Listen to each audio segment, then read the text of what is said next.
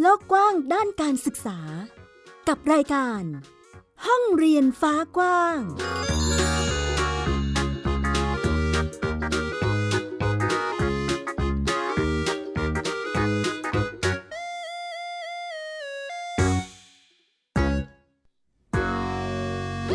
วัสดีค่ะ ต้อนรับคุณผู้ฟังทุกท่านเข้าสู่รายการห้องเรียนฟ้ากว้าง กลับมาพบกับมิวไอยดาสนศรีเช่นเคยนะคะ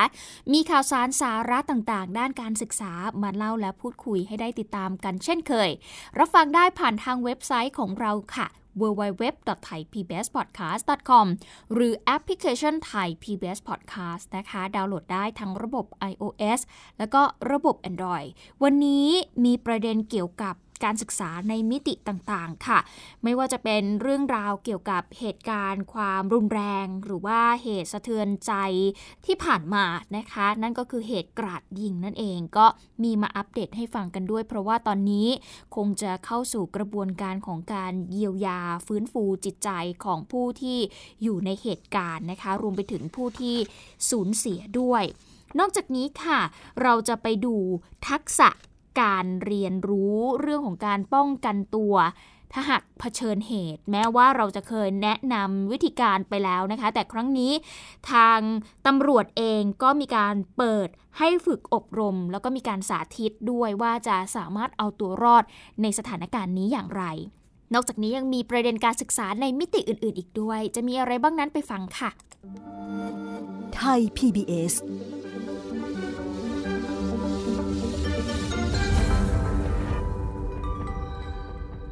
หลังจากที่ผ่านพ้นเรื่องราวที่โหดร้ายจากเหตุกราดยิงที่ศูนย์เด็กเล็กใน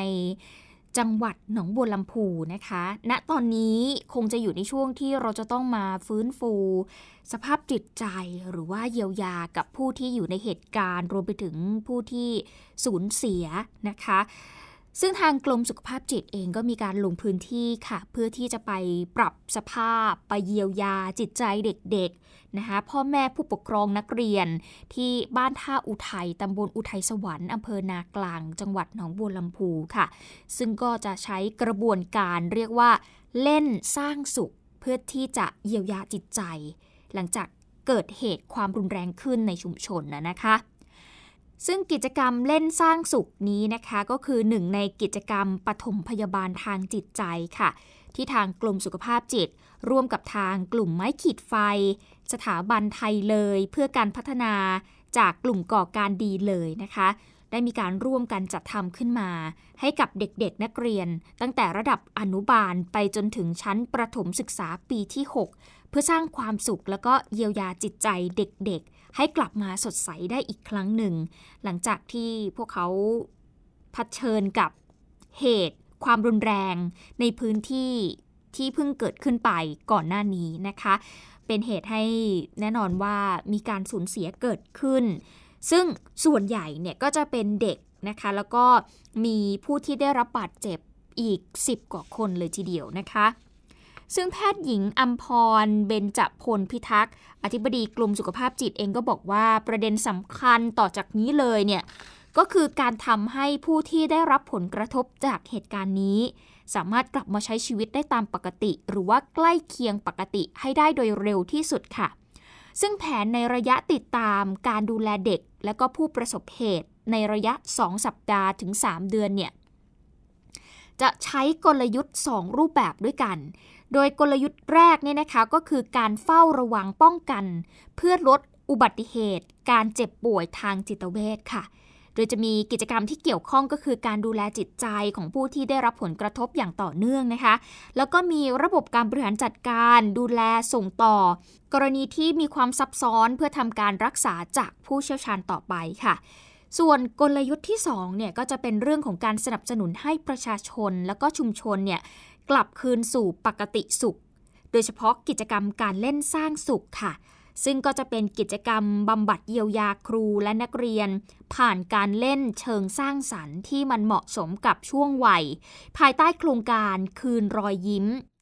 และกิจกรรมที่3เนี่ยก็จะเป็นการดำเนินการช่วยเหลือและวางแผนดำเนินการสำหรับศูนย์พัฒนาเด็กเล็ก ผ่านกระบวนการให้คำแนะนำเชิงวิชาการ แล้วก็ระดมความคิดกลุ่มย่อยนะคะเดี๋ยวเราไปฟังเสียงของแพทย์หญิงอัมพรค่ะ ว่ากระบวนการต่างๆ หรือว่ากลยุทธ์ต่างๆ ที่จะนำมาใช้ในการเยียวยาจิตใจของผู้ที่ประสบเหตุรวมไปถึงเด็กๆ ในครั้งนี้จะเป็นอย่างไรค่ะ แล้วก็มีการเริ่มเตรียมให้ชุมชนเนี่ยสามารถก้าวผ่านแต่ละพิธีกรรมของชุมชนไปได้ โดยราบรื่นไม่เกิดปัญหาสุขภาพจิตต่างๆ เข้ามาแทรกนะคะก็มีกลุ่มหนึ่งที่ได้รับความช่วยเหลือด้วยการเข้าถึงการดูแลโดยจิตแพทย์ ใช้หยุดใช้ยาบ้างเพื่อให้กินได้เพื่อให้นอนหลับสามารถปฏิบัติภารกิจได้ และกลุ่มที่เราเป็นห่วงมากที่สุดก็คือกลุ่มเด็กๆนะคะ ก็ได้มีการจัดเตรียมให้มีทีมทีมงานท่านอาสาสมัคร ที่มาร่วมกับกรมสุขภาพจิตเอง แล้วก็พื้นที่เนี่ยเข้ามาใช้สิ่งที่มีคุณค่ากับเด็กในการเติบโตนั่นคือเรื่องของการเล่นทำให้เด็กได้ผ่อนคลายได้ปรับตัวแล้วก็รอยยิ้มของเด็กที่เริ่มคืนกลับมานั้นเนี่ยก็จะเข้ามาแทนที่ความกลัวความตระหนกขณะที่ผู้ปกครองนักเรียนนะคะที่มาร่วมกิจกรรมในครั้งนี้เองก็บอกว่ากิจกรรมนี้เป็นกิจกรรมที่ดีค่ะ พอเห็นบุตรหลานของตัวเองนั้นมีรอยยิ้ม มีเสียงหัวเราะ พ่อแม่แล้วก็ครอบครัวเองก็สบายใจขึ้น คลายความกังวลลงค่ะ โดยหลังจากนี้ทางชุมชนแล้วก็โรงเรียนอาจจะมีการหารือกันนะคะว่า จะมีมาตรการอย่างไรในการดูแลกันค่ะไม่ถึงกับฝากแต่ว่าเขาถ้ามันเรามีมาตรการหรือมีนโยบายที่เราดูแลความปลอดภัยให้กับสถานการศึกษานะมันก็ถ้าเกิดเหตุฉุกเฉินแบบนี้เราจะมีการป้องกันหรืออะไรที่มันรวดเร็ว ป้องกันชีวิตเด็กๆ ได้มากกว่านี้ก็จะดีในอนาคตนะครับเนาะส่วนสภาพของชุมชนนักขณะนี้เท่าที่ทางทีมจิตแพทย์ได้มีการประเมินนะคะ หลังจากที่ลงพื้นที่ไปติดตามดูแลอย่างใกล้ชิดเนี่ยก็พบว่าชุมชนเนี่ยมีความเข้มแข็งทางจิตใจมากขึ้นนะคะ ซึ่งในช่วงสองสัปดาห์ที่ผ่านมาชุมชนเองก็ตั้งหลักได้อย่างรวดเร็วเลย คุณครูที่ดูแลนักเรียนของโรงเรียนนี้เองก็บอกนะคะว่า ในช่วงนี้เนี่ยสำหรับเด็กเล็กเนาะเขาอาจจะเป็นคนที่ลืมอะไรง่าย ดังนั้นก็อาจจะสามารถปรับสภาพจิตใจได้เร็ว แต่สำหรับสภาพของเด็กโตเนี่ยอาจจะต้องใช้เวลาหน่อยนะคะสำหรับสิ่งที่อยากให้มีการดำเนินการอย่างจริงจังในตอนนี้เลยก็คือเรื่องของยาเสพติด ที่มีการแพร่ระบาดกันอย่างหนักมาก ๆ เลยในชุมชนนะคะ ส่วนนี้ก็อยากจะให้หน่วยงานภาครัฐเนี่ยดำเนินการอย่างจริงจังสำหรับเรื่องนี้ด้วยค่ะนี่คือส่วนที่คุณครูในโรงเรียนนี้นะคะ ได้บอกว่าเด็กๆ เนี่ยเป็นอย่างไรบ้างรวมไปถึงฝากไปยังหน่วยงานรัฐ ให้ดูแลเรื่องนี้อย่างจริงจังค่ะ ซึ่งจากเหตุการณ์นี้นะคะ คุณผู้ฟังนี่ก็เป็นการฟื้นฟูเยียวยาและ สิ่งหนึ่งที่ต้องทำควบคู่กันไปเลยก็คือการให้ความรู้เรื่องของการเอาตัวรอดนะคะ หรือว่าให้รู้เท่าทันเหตุที่มันอาจจะเกิดขึ้นในอนาคตได้ เพราะว่าเหตุการณ์นี้แน่นอนว่าเราไม่รู้ว่ามันจะเกิดขึ้นอีกเมื่อไหร่ ดังนั้นค่ะ เราเคยแนะนำไปแล้วนะคะในสัปดาห์ก่อนหน้านี้นะคุณผู้ฟังว่าวิธีการที่เด็กๆจะเอาตัวรอดเนี่ยมันมีวิธีการอย่างไรนะคะ ก็มาเล่าให้ฟังว่า ควรสังเกตผู้ร้ายลักษณะคุณเป็นยังไง หากเผชิญเหตุเนี่ยจะทำอย่างไรบ้าง ซึ่งแน่นอนค่ะว่าเหตุการณ์ในครั้งนี้ก็คงจะเป็นอีกบทเรียนราคาแพงที่จะทำให้หน่วยงานที่เกี่ยวข้อง ตื่นตัวมากยิ่งขึ้น แล้วก็ให้ความสำคัญในเรื่องของการให้องค์ความรู้มากขึ้นสำหรับเด็กๆแล้วนะคะ ซึ่งตอนนี้ค่ะทางตำรวจเองก็มีการเปิดอบรม และก็สาธิตวิธีการป้องกันตัว ซึ่งก็มีการ จำลองสถานการณ์เหตุกราดยิงให้กับครูแล้วก็นักเรียนเนี่ยเรียนรู้วิธีการป้องกันตัว แล้วก็การเอาตัวรอดในสถานการณ์จริงค่ะ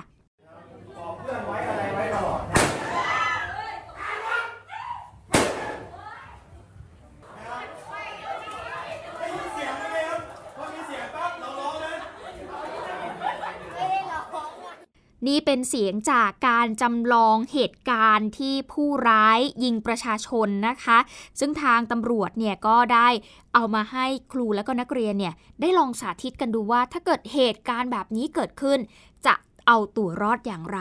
ซึ่งการฝึกอบรมและการสาธิตในครั้งนี้เนี่ยแน่นอนว่ามันมาจากการที่ เราเนี่ยได้บทเรียนมาแล้วนะคะ จากเหตุการณ์ที่ผ่านมาที่มีผู้ก่อเหตุ ยิงประชาชน ซึ่งรองผู้บัญชาการตำรวจแห่งชาติเองก็บอกนะคะว่าความรู้เรื่องการรับมือเหตุฉุกเฉิน ในสถานศึกษานั้นเป็นสิ่งสำคัญ เพื่อลดการสูญเสียให้ได้มากที่สุด เพราะว่าเหตุการณ์แบบนี้สามารถเกิดขึ้นได้ทุกที่ค่ะ ดังนั้นการเอาตัวรอดจากเหตุการณ์ต่างๆ โดยที่ประชาชนเอง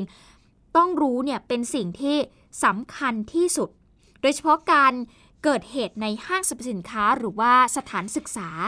ซึ่งเจ้าหน้าที่รักษาความปลอดภัย บุคลากรที่ดูแลสถานที่รวมไปถึงคุณครูอาจารย์เนี่ยจำเป็นจะต้องมีความรู้นะคะเพื่อที่จะช่วยเหลือผู้อื่นให้สามารถเอาตัวรอดได้ ส่วนแนวทางในการป้องกันค่ะทางสำนักงานตำรวจแห่งชาติเอง ณขณะนี้นะคะมีการพัฒนาระบบการแจ้งเตือน ได้มอบให้กับพื้นที่ที่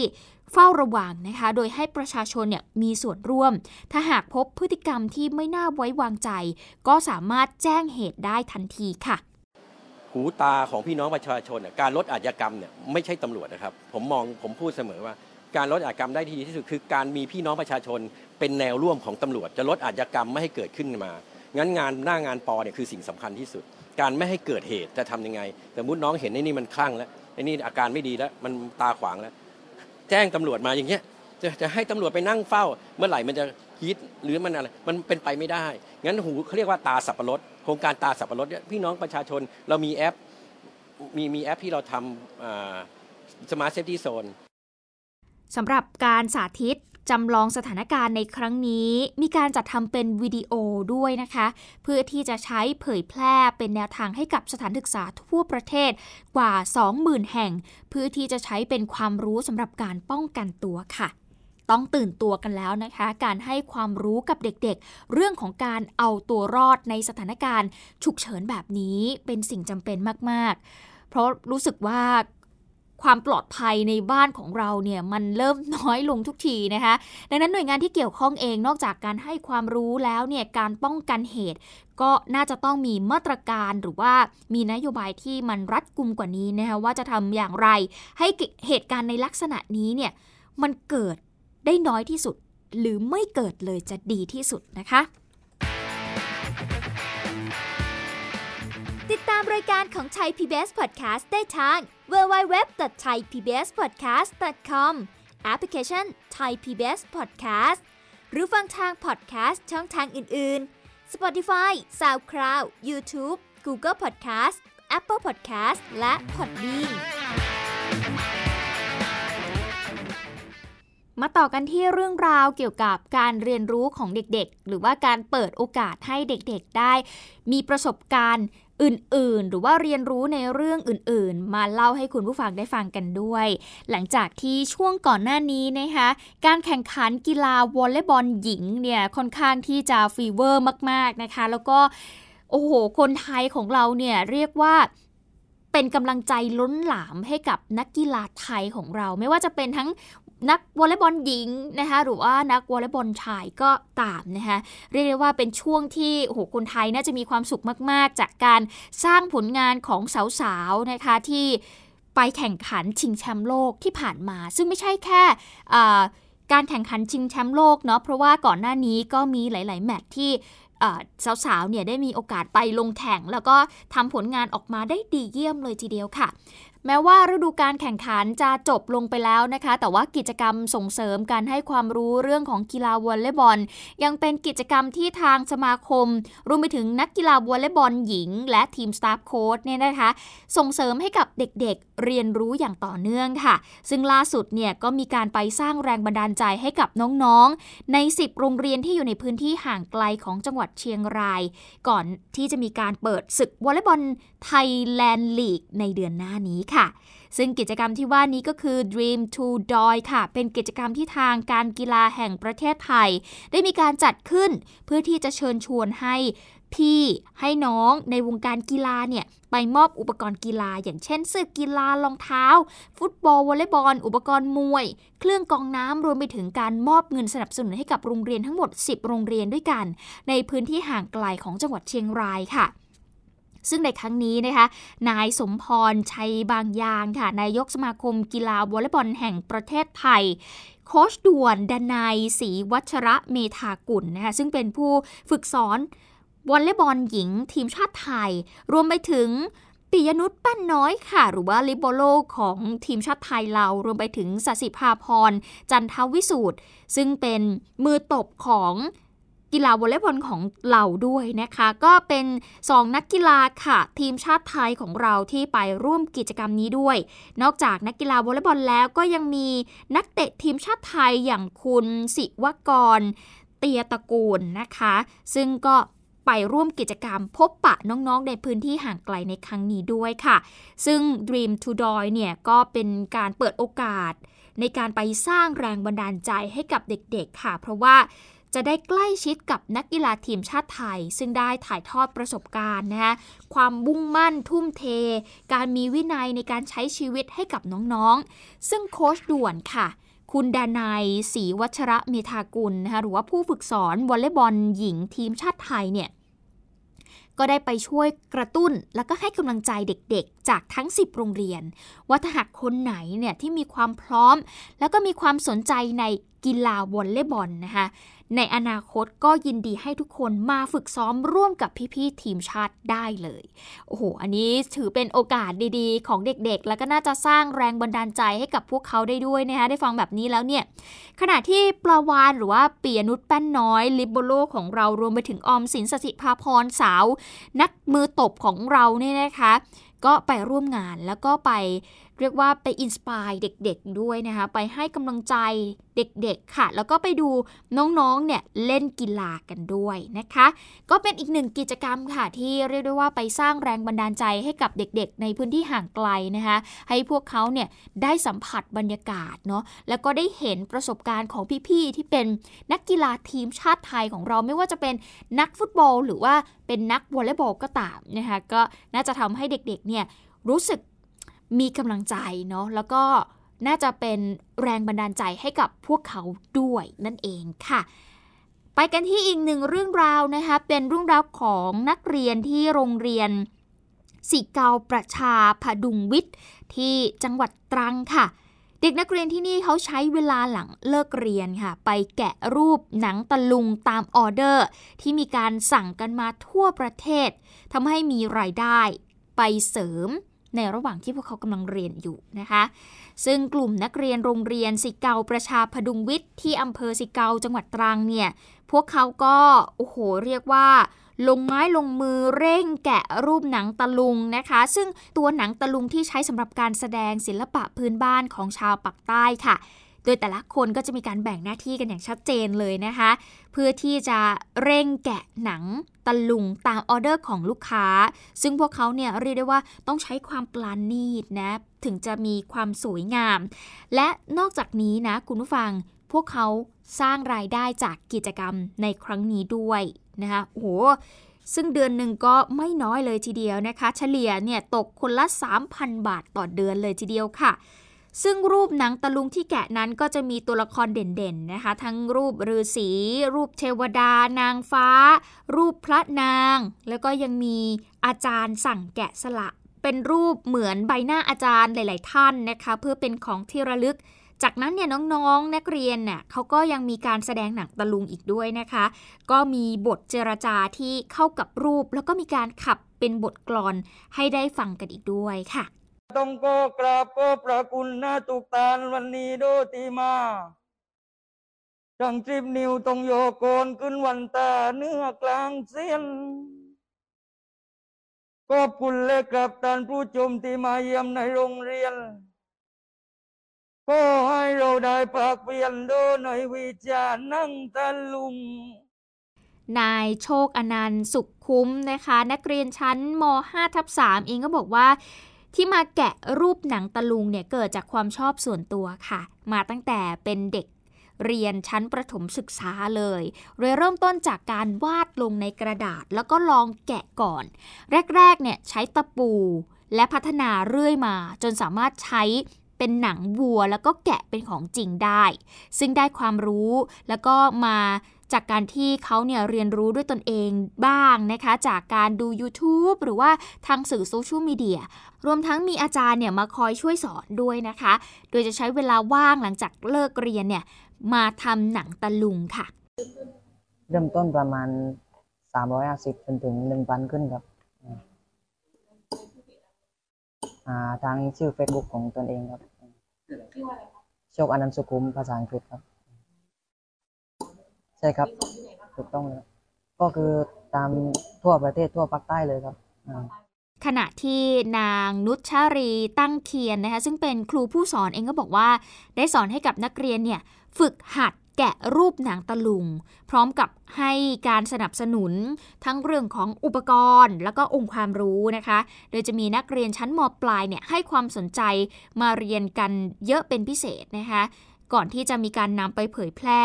งานให้กับน้องๆ ในระดับชั้นมต้นค่ะ และเมื่อนำออกไปขายก็ได้รับความสนใจจากลูกค้ากันเป็นจำนวนมาก จนสามารถสร้างรายได้พิเศษให้กับนักเรียนได้เป็นอย่างดี เนื่องจากผลงานที่ออกมาเนี่ยมีลักษณะหรือว่าเอกลักษณ์ที่เป็นของตัวเองด้วยนะคะ รวมทั้งยังมีความสวยงามแล้วก็ความปราณีตค่ะ ทางด้านนายสมชายอินทระโชตนะคะผู้อำนวยการโรงเรียนสิเกาประชาพดุงวิทย์เองก็บอกว่า หลักสูตรศิลปศึกษาเนี่ยก็จะช่วยให้เด็กนักเรียนที่เรียนทางด้านนี้เนี่ยเขามีอาชีพ มีงานทำต่อไปได้ในอนาคต ซึ่งทางโรงเรียนเองก็ให้การสนับสนุนกันอย่างเต็มที่ค่ะ รวมทั้งด้านกีฬาแล้วก็ด้านดนตรีด้วยนะคะ ดตามข่าวสารและความเคลื่อนไหวของไทย PBS Podcast ได้ทาง Facebook, YouTube, Instagram และ Twitter เพียงเซิร์ชคำว่าไทย PBS Podcast ส่งท้ายกับประเด็นที่พูดถึงการสร้างความเท่าเทียมทางการศึกษากันบ้างค่ะ กองทุนเพื่อความเสมอภาคทางการศึกษาได้มีการร่วมกับหน่วยงานพันธมิตร ระดมความคิดเห็นจากนักวิชาการในการเสนอนโยบายทางการศึกษาที่เหมาะสมกับประเทศไทยนะคะ เพื่อที่จะนำมาแก้ไขปัญหาความเหลื่อมล้ำทางการศึกษา การแพร่ระบาดของโควิด -19 ในช่วงที่ผ่านมาส่งผลกระทบต่อเด็กร้อยละ 20 ถึง 30 ของไทย ที่เผชิญกับปัญหาความเหลื่อมล้ำทางการศึกษาอยู่แล้ว ต้องเกิดปัญหาซับซ้อนเพิ่มขึ้นมาอีกค่ะ โดยเฉพาะอย่างยิ่งในกลุ่มเด็กและเยาวชนนอกระบบ ผู้พิการ ผู้ด้อยโอกาสทางเศรษฐกิจ และก็นักเรียนชายขอบ การฟื้นฟูก็ยังไม่มีทิศทางที่ชัดเจนนะคะ กองทุนเพื่อความเสมอภาคทางการศึกษาหรือว่ากสศก็เลยร่วมกับทางพันธมิตร อย่างเช่นกระทรวงศึกษาธิการองค์การยูนิเซฟประเทศไทย และองค์การช่วยเหลือเด็กประจำประเทศไทย จัดการประชุมวิชาการนานาชาติ เพื่อที่จะสร้างการศึกษาที่เสมอภาคค่ะ โดยมีการระดมความคิดจากนักวิชาการ เจ้าหน้าที่ภาครัฐ ภาคเอกชน แล้วก็ผู้เชี่ยวชาญจากองค์กรระหว่างประเทศ ในการเสนอนโยบายที่เหมาะสมกับไทย เพื่อที่จะนำมาแก้ไขปัญหาความเหลื่อมล้ำที่เกิดขึ้น นายไกยศพัทรวาดผู้จัดการกสศเองก็บอกนะคะว่าการฟื้นฟูคนเนี่ย เป็นประเด็นสำคัญที่ต้องทำหลังโควิด -19 อย่างเร่งด่วนเลย โดยต้องนำเด็กที่หลุดออกจากระบบการศึกษากลับมาเรียน พร้อมมีการประเมินความเครียด และก็มีการติดตามวางแผนการเรียนในอนาคต ของเด็กกลุ่มนี้อย่างใกล้ชิดค่ะส่วนเราพบว่ามีเด็กเยาวชนประมาณ 1.9 ล้านคนที่อยู่ใต้เส้นความยากจนและต้องการการดูแลเป็นการเฉพาะเป็นพิเศษ นอกเหนือจากประชากรกลุ่มอื่นๆ จึงต้องมีมาตรการทั้งมาตรการที่ ช่วยเหลือทุกคนอย่างเท่าเทียมกันและมาตรการที่มุ่งเป้า เพื่อแก้ไขปัญหาความเหลื่อมล้ำที่ถูกตรงจุดให้ได้มากที่สุดครับซึ่งข้อสรุปจากการประชุมในครั้งนี้ ทางกสศเองก็มีการเสนอไปยังรัฐบาล และก็หน่วยงานที่เกี่ยวข้องกับการศึกษา เพื่อให้มีการกำหนดนโยบายของแต่ละหน่วยงานนำไปสู่การลงมือปฏิบัติในแต่ละพื้นที่ ให้เกิดการศึกษาเท่าเทียมกันสำหรับทุกคน เรียกว่าประเด็นความเหลื่อมล้ำทางการศึกษามีหลากหลายมิติมาก ๆ ดังนั้นทุกๆ หน่วยงาน ต้องร่วมมือกันในการระดมความคิดเห็น และร่วมมือกันในการที่จะแก้ไขปัญหา สร้างความเท่าเทียมให้กับเด็กๆนะคะในการที่จะได้รับโอกาสทางการศึกษาอย่างเท่าเทียม ก็มาดูกันค่ะว่า การระดมความคิดเห็นในครั้งนี้จะช่วย ส่งต่อไปยังหน่วยงานที่เกี่ยวข้อง เพื่อที่จะไปแก้ไขปัญหาได้มากน้อยแค่ไหนก็ต้องติดตาม และให้กำลังใจสำหรับทุกคนที่จะเป็นหน่วยงานที่เกี่ยวข้องในการทำงาน หรือปฏิบัติการในครั้งนี้ด้วยนะคะ เอาละทั้งหมดนี้คือห้องเรียนฟ้ากว้างที่นำมาฝากคุณผู้ฟังในวันนี้ค่ะ ติดตามกันได้นะคะที่ www.thaipbspodcast.com หรือแอปพลิเคชัน Thai PBS Podcast มีประเด็นด้านการศึกษา ให้ได้ฟังกันในทุกๆ สัปดาห์ วันนี้หมดเวลาแล้วค่ะ สวัสดีค่ะ ติดตามรายการได้ทางเว็บไซต์และแอปพลิเคชันของ Thai PBS Podcast Spotify SoundCloud Google Podcast Apple Podcast และ YouTube Channel ของ Thai PBS Podcast Thai PBS Podcast We the World We the Voice